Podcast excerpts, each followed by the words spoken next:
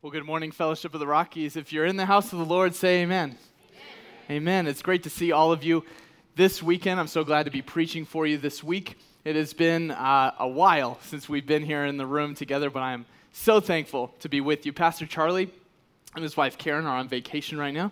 They're getting some well needed rest because who knew what would be happening for the year 2020? Because he's led so faithfully through a, a worldwide pandemic. Who I never, I never would have thought that I'd be telling my kids one day that I lived in a worldwide pandemic. I never thought that would be part of our story, but God has led us to this and He has led us through it. And so I'm very thankful for Pastor Charlie. If you don't know me, my name is Eli Finley. I'm the youth pastor here at the church. I've been on staff for about two years now, uh, but I've been a part of this church since uh, about 2011.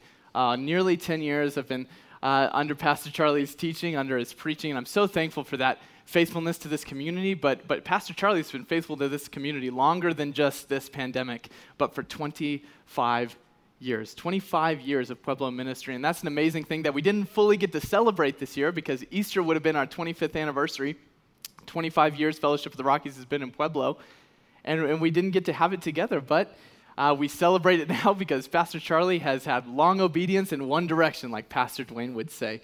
Uh, so this morning, I'd love to give you uh, a life update, but I've really been doing the same thing as you since March. So not much has happened. I got a dog, and that's really the only life update I can give you. Uh, but turn in your Bibles today to Exodus chapter 4. That's where we're going to be. And if you don't have your Bible or an electronic device, that's fine. The scripture is going to come up on the screen. But we're going to talk about the burning bush this morning. We're, talking, we're going to talk about the calling of Moses to begin the redemption story for the Hebrew people that are in Egypt at the time. And what I want you to see out of this story today is one, that Moses is a normal guy. He's a normal man with normal problems, okay? We tend to take these Old Testament characters and we, we put them on a pedestal, and in, in many ways, rightly so, they're faithful men and women who, who are part of God's word. Yes, they should be on that pedestal, but, but we can't romanticize their thoughts and ideas because they're, they're like us too. We're, we're, people just like they are people. Were people. They are not are now. They were people. And also, what I want you to see is that these narratives that God gives us in Scripture, they're repeated time and time again. Even today, in our world, in our life, these narratives are repeated. The burning bush, God revealing himself to Moses, is something that is repeated daily when you pick up this book and you read it. God reveals himself to us in that way. So we're going to be in Exodus chapter 4, and I'm going to read verses 10 through 17 for you. It says this But Moses replied to the Lord, Please, Lord, I've never been eloquent, either in the past or recently, since you've been speaking to your servant, because my mouth and my tongue are sluggish. And the Lord said to him, Who placed a mouth on humans? Who makes a person mute or deaf, the seeing or the blind? Is it not I, the Lord? Now go. I will help you speak, and I will teach you what to say. And Moses said, Please, Lord, send someone else. Send someone else. Then the Lord's anger burned against Moses, and he said, Isn't Aaron the Levite your brother? I know that he can speak well. And also, he is on his way to see you now, to meet you. He will rejoice when he sees you. You will speak with him and tell him what to say. I will help both you and him to speak, and I will teach you both what to do. He will speak to the people for you. He will serve as a mouth for you, and you will serve as God to him. And take this staff in your hand that you will perform the signs with. See, there's a lot happening in this passage because over the last two chapters, Exodus 3 and 4, Moses has encountered God at the burning bush. And we're catching just the end piece of this right here. This is the last moments of the conversation. There's a lot going on here, but I do, before we really get into it, I think it's an entertaining thought to think that Moses' response to a burning bush that is speaking to him is to say that I'm not going to speak so well to the people. Like, do you, do you really think, Moses, that if God can speak to you through a shrub that's on fire, that he can't use you to speak to the Hebrew people, to lead them? And so that's just an entertaining thought. But what Moses is, is not picking up here is he's not, he's not understanding this about God because he's focused on all of the external factors. Okay, he's, he's worried about all the things going on in his life that he can't see that God can obviously do the miraculous, can obviously fulfill what he's going to call what he is going to call Moses to do. He can obviously fulfill it. But Moses is stuck on his insecurities. That's where he's stuck. He says, My mouth. I can't speak. In fact, scholars, based on the language in this passage, believe that he may have had something physically wrong with his mouth, physically, like, like maybe a lisp or something like that, something physically wrong with his mouth to slow him down or make him not able to speak well. But what Moses doesn't know, and he'll come to find out, is that the calling of God is not based on external factors. It's not based on the things we have going on in our life. It's not based on anything like that. The simplest way that I can say this to you today is that God chooses whom he will choose. It's his decision. And whom he chooses, I don't know if it's who or whom, I think it's whom, whom he chooses will fulfill all that he has purposed and willed for that person to do. It will be accomplished because God has willed it to happen. And it's not based on external factors. It's not based on anything else that's going on at the time. And let's be clear if God can use Moses to lead the Israelites out of Egypt, he could use anyone to do it because moses the problems he's naming here in the passage they're not they're not just excuses they really are kind of a problem okay moses needs to be able to communicate clearly with the people to lead the millions of hebrew people that are in israel or that are in egypt to get them out of there. He needs to be able to communicate well. This isn't an excuse this is a problem. And that's only the first one and that's the one that he names in the passage. But we can take the context of what's going on here and see that there is probably much, much more going on below the surface. See, for Moses, he grew up in a context that was very, very different. So let me give you a background and we can kind of look through and see in Moses' life that there is more than just his problem of communication that's on his mind. So Moses, he's a Hebrew person, okay, and he was born in Egypt during a time where the Hebrew were the Egyptian slaves okay? And what had happened was the Hebrew people multiplied and multiplied and multiplied greatly. And the Egyptian people said, you know what? If they really wanted to overthrow us, they could do it right now. They could take us because they have so many people. And so the Egyptian, the pharaohs, the leaders, decided to start killing the Hebrew babies. They started trying to kill them, okay? And that's, that's when Moses was born. And he was lucky enough to be born. And so his mom, trying to protect him, wraps him in a blanket, puts him in a basket, and sets him in the Nile mother of the year material. Just kidding. She protects him, okay, and she sends him down this river, and none other than Pharaoh's daughter finds Moses in the water, and that's where he gets his name, Moshe, for out of the water I have taken you. That's where the name Moses comes from. And see, see, an Egyptian, Pharaoh's daughter, is going to be the reason that we see all of God's calling come to pass. Because had she not had mercy on a Hebrew baby that she knew was, quote, the enemy or the slaves, because of that mercy, Moses is going to be able to live his life and follow what God has for him. But that's, that's the context in which Moses grows up. He is caught between a Hebrew race and Egyptian royalty because he grows up in, in the Egyptian house of, of Pharaoh's daughter. But he also is nursed by his mother and in many ways raised by his, his actual Hebrew biological mother. And so he's stuck in the middle of this. And, and his allegiance is frayed a little bit. He's not sure whom he really, who. I think that one's the who. There's the grammar. I know the gospel, not grammar. He, his allegiance changes from time to time. He's not exactly sure who he really is going to follow. And that's evident in the story because Moses grows up and he witnesses something. He sees some Egyptian men beating some Hebrew men, and he kills one of the Egyptians. You see, this is what I was talking about a minute ago when I say that we, that we put these Old Testament characters kind of on a pedestal. You don't think of Moses as a murderer, do you? Moses killed a guy. He murdered somebody. That's a sin that many of us can't even imagine doing, can't even imagine going down that road. But Moses did. It's, it's, Moses is a normal man with n- normal struggles, normal temptations, things that might bring you over the line. And so what happens is the Hebrew people find out what Moses has done. He finds out, they find out that he's killed an Egyptian, and they say, well, we shouldn't uh, mess with Moses because he might kill us. And the Egyptians are all mad because, well, he killed an Egyptian, and so they want to kill him. And so Moses decides he's going to get out of Dodge. He's going to get out of town. He's going to leave. So he does something pretty drastic. He, he runs away from Egypt, and he moves about 400 miles, give or take, to a place called Midian. Okay, Midian is in the Midian of nowhere. Uh, it's, it's out in the middle of nowhere. It's like 380 some odd miles from where he's at in Egypt. Uh, so he decides, I'm going to marry a foreign woman. I'm going to have some foreign kids, and I'm going to change careers, okay? I'm, I'm not going to be royalty anymore. I'm just going to be a shepherd. It's the first midlife crisis or Midian life crisis on record. I'm sorry for telling that joke. Pastor Mac told me to stick with it though. So the point is, Moses goes a long way to get away from his past, right? And all of these feelings are coming back up. They're coming back up to the surface because he's talking to the God of the universe about going back to what he has very purposefully left behind. And that's the point. Moses has so many external factors, so many things that he doesn't even say, but you know are below the surface. And to be completely honest with you, based on Moses' rap sheet, if he applied at Fellowship of the Rockies, we might have some red flags. And say, I don't know about that guy. I don't know about him. And yet, God is going to use him to lead the people of Israel. And not just that, but so many bigger things. There are so many bigger things that he's going to use Moses to do. In fact, he keeps the plan kind of vague with Moses in chapters 3 and 4 here. All he says is that you're going to go to Egypt, I'm going to harden Pharaoh's heart, I'm going to smite the people of Egypt. Doesn't elaborate on that, and says you're going to lead the people out of there. He's very vague in this. And that's one of Moses' problems is, is his sight.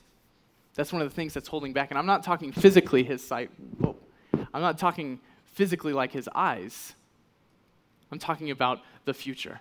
He can't see that. He doesn't know what God's overarching plan is. And we get caught up in the same mess every day because we have no idea what God is calling of us.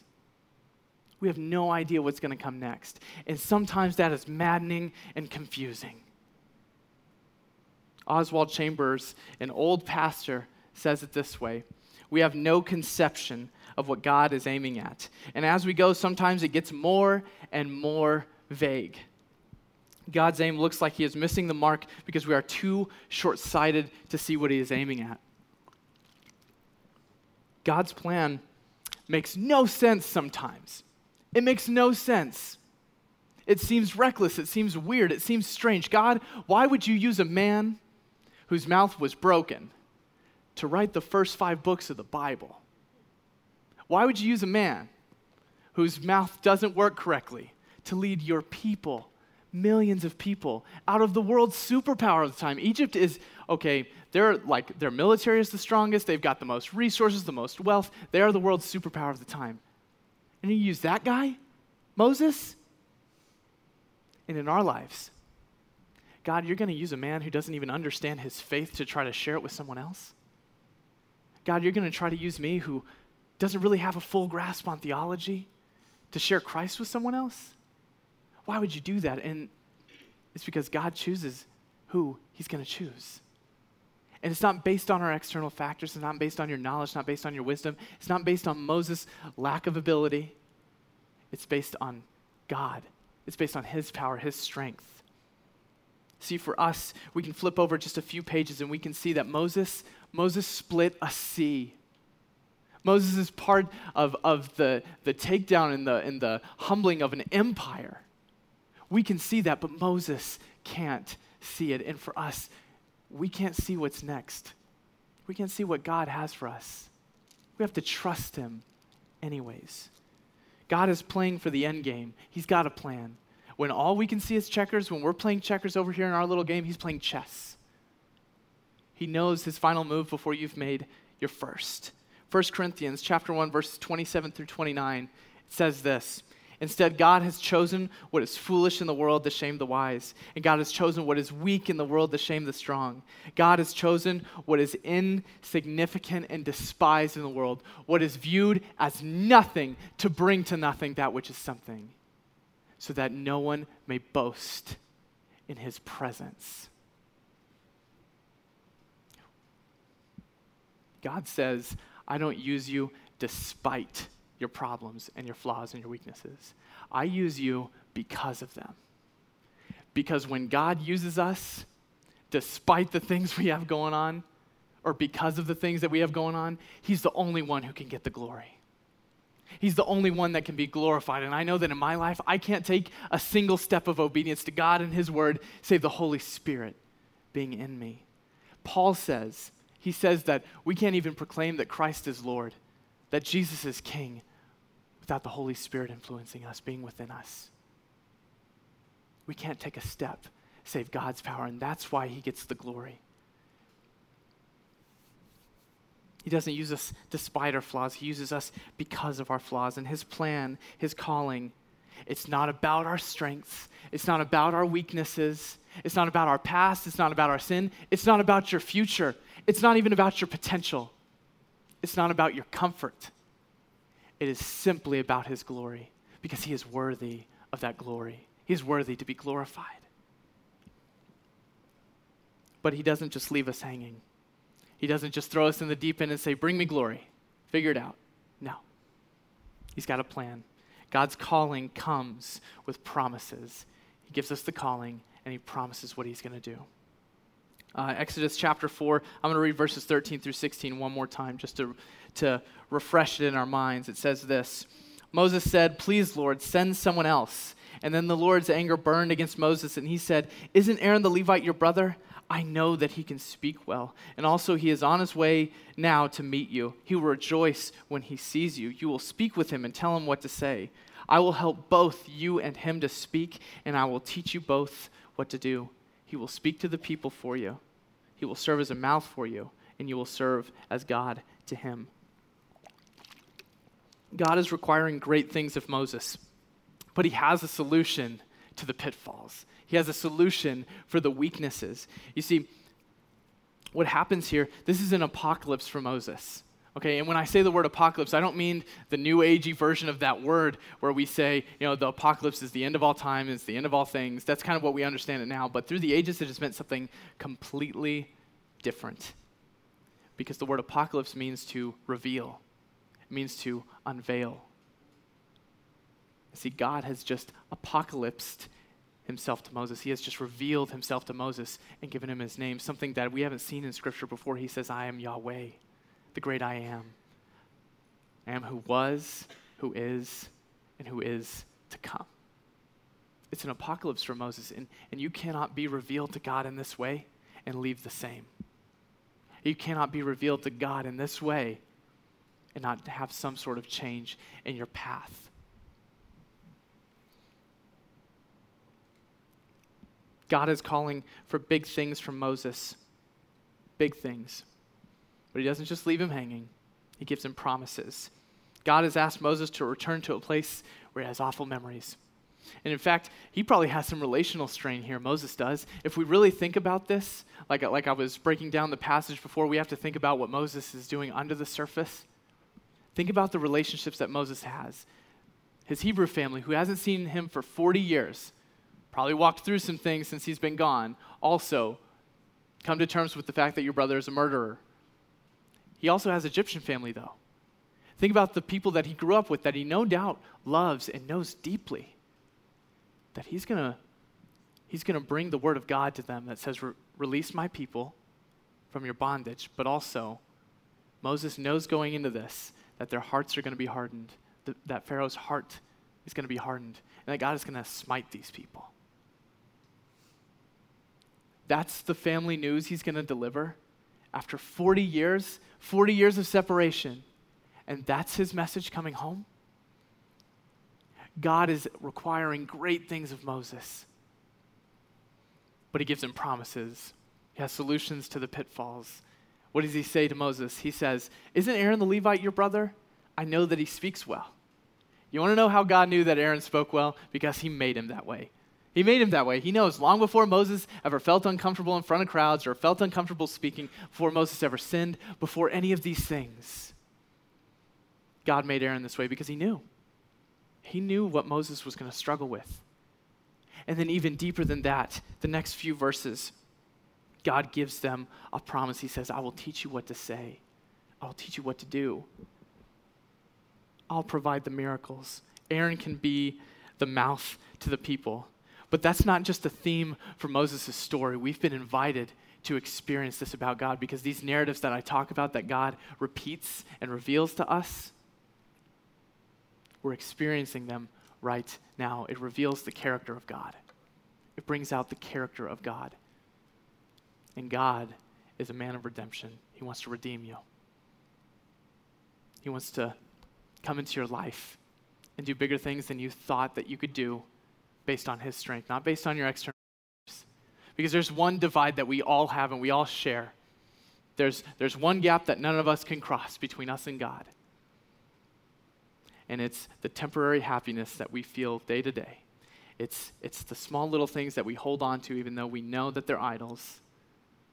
It's the little things that we do that bring a brief moment of fulfillment that we don't want to talk about and we definitely don't want to give up. And it's sin. We, we, we like to characterize sin in the church as just evil and negative and it tears up your life, but, but when we experience sin, we're like, I kind of like that. I kind of want to try it again. It hooks us, it keeps us coming back. And that's the thing that separates us from God because we think that the biggest problem in our life is going to be the number in our bank account. We think the biggest problem in our life is going to be whether or not we get another job or, or a better job. But the ultimate problem will always be this divide from God, it will always be sin. And yet, God sends Jesus, who lives righteously and dies guiltlessly to bridge the gap for us, to bring us back into relationship. He reveals himself to us. He redeems us, just like God is beginning the story of redeeming the Hebrew people out of Egypt and God is redeeming himself to us. Revelations depicts Jesus as the lamb that was slain before the foundation of the world. Before your heart ever turned away from God, before you ever chose sin first, before you ever had an idol, before you were born. And God has made amends for you. He has made a way back. He has made a way of redemption for us. God already has the solution. He's worked the details out. And the calling of God comes with these promises. And that's why we don't have to be perfect. That's why you don't have to be perfect. Because God's got the details. But that does mean we have to choose obedience. We have to choose to be obedient. There are steps that we have to take towards God. And, and we think of obedience, in, in, in the Christian view, we think of obedience as, as obligation. I shouldn't cuss anymore. I shouldn't drink. I shouldn't chew. And I shouldn't go with girls or boys who do. I shouldn't do those things. And it's out of just, a, just an obligation. But we forget to look at the privilege of what God has called us into because God calls us to share the greatest news that could ever be proclaimed. He calls us to be part of a body, a church body that encourages and grows with each other. A community that is deeper, deeper connected than any other community you could find. That's a privilege that we get to step into. And yes, that means choosing obedience, but when we lay down the things of the world, we take up the things of God, and they are eternally fulfilling, not temporarily fulfilling. You see, obedience to God and His calling, it awakens us it awakens us to remarkable work. It's not about obligation. We get to tell part of the story of Jesus' redemption narrative. The work that he started on the cross, we get to be a part of that. We get to live in that reality. We get to share that reality. The point is, is that our obedience to Jesus, it's got to be paramount in our faith. It's got to be the pinnacle of it. Dietrich Bonhoeffer said it this way the only, that only he who believes is obedient, and only he who is obedient believes. He says that, that, that obedience and belief, obedience and faith, are two sides of the same coin. We cannot say that we have faith in Jesus and proclaim his name and yet spit on his word. We cannot claim a faith and a belief in Christ and then leave behind all the things that he has called us to do. It's difficult to have faith when you won't answer the calling of God.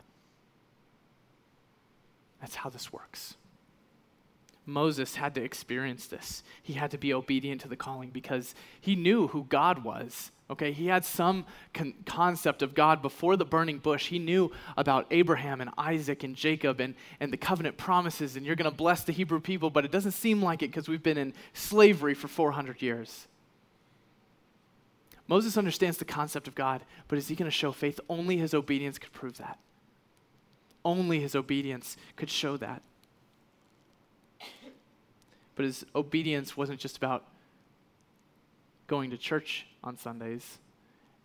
Moses' obedience wasn't just about listening to Christian music or reading Christian books. He had a higher calling. We all have a higher calling than just those things. See, God has this, this moment with Moses, reveals himself to him, and then he sends him on his way. And Moses begins the story right off. He goes straight to his, he goes straight to his father-in-law and says, I'm going to go back to Egypt. And his father-in-law sends him on his way, and he, we begin the redemption narrative that for the next, you know, I don't know, 40, 50 chapters of the Bible, they're going to be walking through. But for us, we say, you know, I've never had a conversation with a burning bush. I've never heard God audibly say my name. You don't have to because Jesus is very, very clear about our calling as the church. He says it himself, Matthew chapter 28. He says, Go therefore and create disciples of all nations, baptizing them in the name of the Father, and of the Son, and the Holy Spirit, and teach them the things that I've taught you. And this that's calling, and then his promise, and I will be with you to the very end of the age, because what Jesus starts, he finishes. What Jesus calls, he accomplishes. It's not based on external factors. It's not based on anything else going on. It's simply based on His strength. But He uses us to do that. He uses us to do that. He calls us into that story, into that narrative. And all of us are under the same calling. I'm a youth pastor, and I'm under the same calling as you are. I just get to do it with the coolest group of people. That's the only difference. We cannot overcomplicate the calling of God. It's simple. But we cannot underestimate the severity of God's call. Because the calling of God comes with a cost. It comes with a cost. For Moses, there was great cost to following God's call. Yeah, it was going to be uncomfortable. Yes, he was going to have to leave behind some things. Yes, a little bit out of his comfort zone. But what did he have to sacrifice? What did he have to give up? Moses gave up a normal marriage, he gave up a normal shot at fatherhood, he gave up this whole new life that he had created. Everything. He gave up everything to follow what God's calling was. Jesus calls us the same way. In Mark chapter 10, he says, Take up your cross and follow me. And our cross, when we take up our cross, that's not uh, financial blessing that's not always healing. In fact, to take up your cross is a death sentence. Jesus says, Come and die to the world. Die to your old desires, die to your will, die to those things, and fully take up the things of heaven fully take up the grace and joy and peace and mercy and faithfulness and forgiveness, all of these things that I guarantee to you. Take up his promise that he will be with you to the end of the age. That's what the Christian calling is. And we cannot sacrifice nothing where he sacrificed everything. We cannot give nothing in the place that he gave everything. There can't be a cheap grace that costs Jesus everything and mean nothing. Yes, you don't earn your grace. That's a free gift given to you that you get to share in. But to walk in the light, as First Peter says, to choose the narrow path and the narrow road, that's going to take sacrifice. It's going to take giving away and giving up some things. It's going to take obedience when you don't understand. It's going to take obedience when you cannot even see what God's aiming at. It's going to take obedience even when you feel like there are too many external factors. It's going to take obedience.